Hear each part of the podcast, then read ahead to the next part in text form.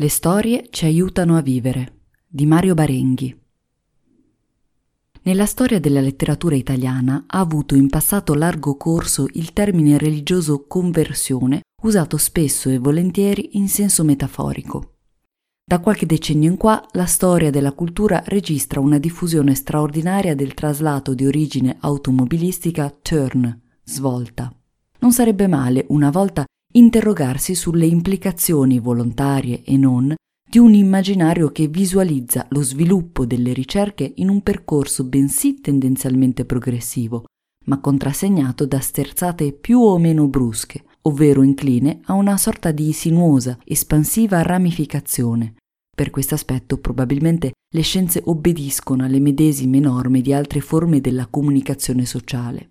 Fatto si è che a metà del Novecento gli studi psicologici hanno registrato una svolta cognitiva, cognitive turn, che ha avuto importanti ripercussioni in altri settori del sapere, in particolare nella teoria letteraria, tanto che i rapporti con il cognitivismo hanno rappresentato il tratto distintivo della narratologia che si usa chiamare post-classica. Nel frattempo, una svolta narrativa, narrative turn, aveva investito gran parte del mondo della ricerca e poco dopo si è avuta l'esplosione degli studi sull'evoluzione, evolutionary turn, che si sono imposti come orizzonte all'interno del quale le scienze della vita e della cultura possono convergere. Anche all'interno degli studi letterari ha preso forma un filone, minoritario ma dinamico, ispirato direttamente al pensiero di Darwin e seguaci. Tra i non molti che in Italia ne hanno seguito gli sviluppi, un posto di assoluto rilievo spetta al comparatista siciliano Michele Cometa, che nel volume Perché le storie ci aiutano a vivere la letteratura necessaria, Cortina, 428 pagine, 35 euro, offre una sintesi di alcuni decenni di ricerche. Per rimanere sul tema delle metafore viarie, Cometa si colloca all'incrocio dei Darwin Literary Studies, con il cognitivismo di seconda generazione e la narratologia cognitivista con esso imparentata, ossia quello che, prese le distanze dai modelli computazionali dai quali era partito, si mostra sempre più sensibile alla concretezza dell'esperienza, in primis corporea, ma in molti casi anche sociale. Un sintomo rilevante è la fortuna dell'aggettivo embodied, reso di solito in italiano con incarnato, e en passant si noterà la non spendibilità nella fattispecie della parola più vicina a body, corpo, appunto, già ipotecata da altri domini semantici. Cognizione incarnata, simulazione incarnata, memoria incarnata. Quello di embodiment è un concetto chiave delle ricerche attuali nelle scienze cognitive, dalla psicologia alla linguistica, dall'estetica alla filosofia della mente e quindi anche alla narratologia. E infatti c'è chi parla di embodied turn, così come a contrassegnare la recente attenzione al nesso tra mente o mente e cervello ed emozioni, cioè tra le facoltà cognitive e gli ambiti non razionali del sentire, è stata coniata l'espressione affective turn. L'assunto generale del discorso di Cometa è ben sintetizzato dal titolo. Il fenomeno, universale tra gli uomini, del narrare si spiega solo sulla base di una utilità filogenetica. Raccontare e ascoltare storie ha offerto vantaggi al singolo e alla specie. Per questo l'autore non esita a servirsi del neologismo biopoetica messo in circolazione dai literary darwinist sui quali, o su alcuni dei quali, egli pure solleva non poche riserve. Altro è infatti accogliere il principio generale della coevoluzione natura-cultura e ragionare in termini evolutivi, altro è accogliere tutte le proposte applicative che vengono avanzate. Quasi proverbiale per la sua bislacca improbabilità il titolo Le ovaie di Madame Bovary. Non a caso, nel primo capitolo, Elementi di biopoetica, Cometa allinea una serie di caveat. Occorre guardarsi dagli usi disinvolti della categoria di adattamento. Bisogna diffidare della metafisica delle origini. Non ha senso applicare le leggi dell'evoluzione all'interpretazione di singole opere letterarie e così via. Ciò premesso, egli tuttavia rivendica la necessità, l'urgenza anzi, di connettere teoria letteraria, evoluzione e scienze cognitive. In questa chiave propone un percorso in tre tappe Dapprima affronta la questione della narrazione con gli strumenti dell'archeologia cognitiva, dedita allo studio dei primi utensili come incarnazioni del pensiero e del sé come una costruzione estesa che abbraccia cultura materiale, mente, ambiente. In secondo luogo, si sofferma sulle abilità cognitive proprie della mente umana che si incarnano nella produzione narrativa sia sul piano della produzione che su quello della ricezione. Infine, analizza il rapporto tra letteratura e ansia, coniugando teoria evolutiva, neuroscienze e antropologia filosofica classica. Diciamo subito che nel panorama della cultura italiana questo volume è un contributo quanto mai utile, anche per la corposa bibliografia che ammonta a oltre 60 pagine.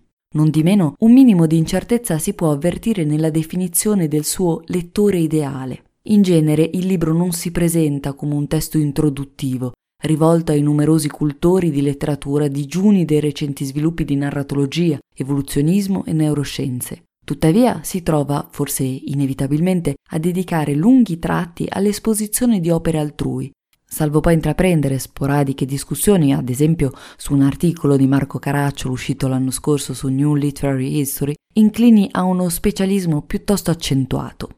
Non facile del resto era è individuare l'angolatura e la distanza più efficaci per rendere conto di un campo pluridisciplinare di studi molto vasto, soprattutto quando ci si ponga come obiettivo di valorizzarne zone di intersezione e punti di convergenza.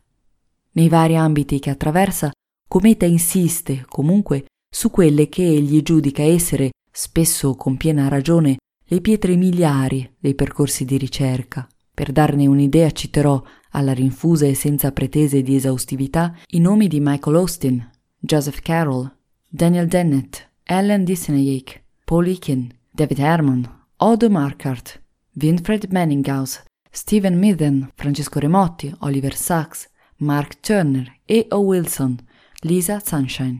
D'altro canto, e a dispetto della frequenza dell'aggettivo seminale, Cometa sottolinea il ruolo di studiosi di generazioni passate, i quali, all'interno di quadri concettuali diversi, hanno saputo fornire lucide messe a fuoco di categorie poi largamente utilizzate nei meandri dei vari turns sull'uno o sull'altro spiovente del valico fra i due secoli. Figure come il filosofo Arnold Gillen, il concetto di esonero, Entlastung, l'etnografo e antropologo André Leroy-Gourand, la chaîne opératoire, lo stesso Sigmund Freud, specialmente per l'idea di disagio della civiltà.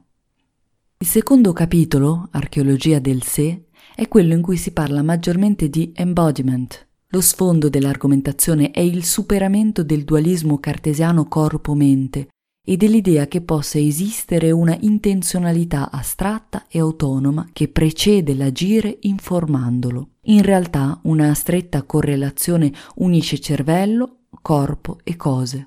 Come scrive Lambros Malafuris, è la mano che scheggia la selce a informare la mente, non viceversa. In questa luce, l'emergenza della narrazione è radicata nelle pratiche narrative prelinguistiche, fra le quali appunto la produzione di utensili è inquadrata all'interno dello sviluppo delle pratiche decorative e delle arti materiali. Segue la trattazione dei modi in cui si costruisce narrativamente l'identità, non senza un indugio sul dibattito innescato dal saggio di Gillen Strawson, Against Narrativity 2004.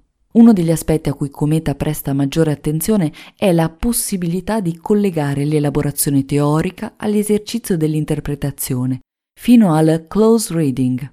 Un esempio interessante in questa direzione è lo studio di Dan McAdams sulle storie di redenzione come schema narrativo privilegiato nella cultura nordamericana ma la sintesi più efficace della funzione della narrazione mi pare sia fornita da Daniel Atto, che associandola alla psicologia del senso comune, folk psychology, la definisce come nesso tra la qualità informativa e la funzione regolatrice, fonte di exempla per le pratiche sociali.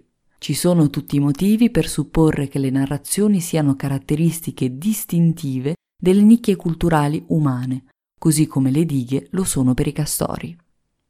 Molto denso è il terzo capitolo, Poetiche della mente, che analizza tre questioni fondamentali dibattute dal cognitivismo letterario. 1. Il blending, cioè la capacità di fondere concetti appartenenti a ambiti logici e semantici diversi e quindi di connettere diverse aree naturali. 2. La teoria della mente e il mind reading, ossia la capacità di interpretare le intenzioni e i pensieri degli altri sulla base dell'attribuzione agli altri di una mente simile alla propria. 3. L'empatia, questione molto dibattuta che ha tratto alimento da un lato dalla scoperta dei neuroni specchio, dall'altra dagli studi sui primati. Franz de Waal. Oltre il mind reading, l'empatia mobilita componenti emozionali e affettive, declinandosi in una serie di gradazioni per la quale esistono varie proposte tassonomiche. Particolarmente interessanti qui le pagine dedicate al tema della punizione altruistica, legata al problema cruciale dei fondamenti evolutivi dell'altruismo. Qui gli autori di riferimento sono William Flash e Susan Keane. La narrativa rappresenta un esercizio di monitoraggio in vitro dei comportamenti altrui. Nell'insieme, il capitolo più affascinante mi è parso tuttavia il quarto e ultimo, intitolato Antropologia dell'ansia. Il punto di partenza è la teoria della compensazione, elaborata dalla filosofia tedesca. Ricordo che a Cometa si deve fra l'altro la traduzione del libro di Hans Blumenberg, La realtà in cui viviamo, Feltrinelli, 1987 l'uomo è un essere manchevole. L'elaborazione di utensili, materiali e virtuali serve a colmare i deficit ontologici di cui soffre. Anche le arti assolvono a questa funzione. Ciò che esse sono chiamate a compensare è il senso di incertezza prodotto dall'incremento di complessità della vita mentale, frutto a sua volta della flessibilità con cui la nostra specie ha fatto fronte ai problemi di adattamento. Lungi dall'offrire soltanto vantaggi, la crescita esponenziale della coscienza genera un senso di vuoto, di esilio, di perdita di controllo surreale, per non soccombere al quale sono state escogitate strategie di esonero. È su tale orizzonte che si spiegano le varie forme di distanziamento e di sospensione dalla realtà presenti nella produzione culturale, dal pretend play alla fiction, dal rito alla religione e naturalmente alla letteratura, che viene così a collocarsi all'interno di una sorta di fenomenologia dell'ansia, come forma singolarmente duttile di compensazione. Grande rilievo assume in questa parte finale il lavoro di Vittorio Gallese, del quale Raffaello Cortina ha pubblicato nel 2015 Lo schermo empatico, cinema e neuroscienze, scritto insieme a Michele Guerra. Gallese propone una visione dell'attività artistica come simulazione incarnata liberata, connessa al carattere neotenico della specie umana. Eloquente è il titolo del saggio pubblicato da Gallese nel 2011 insieme a Hanna Wojciechowski, How Stories Make Us Feel, Toward an Embodied Narratology. La riconduzione di questa teoria alla categoria di esonero di Gillen è, mi pare, uno dei contributi più originali di Cometa all'interno di un libro che per molte ragioni converrà tenere a portata di mano. Se continuiamo a tenere vivo questo spazio, è grazie a te. Anche un solo euro per noi significa molto. Torna presto a leggerci e ascoltarci e sostieni doppio zero.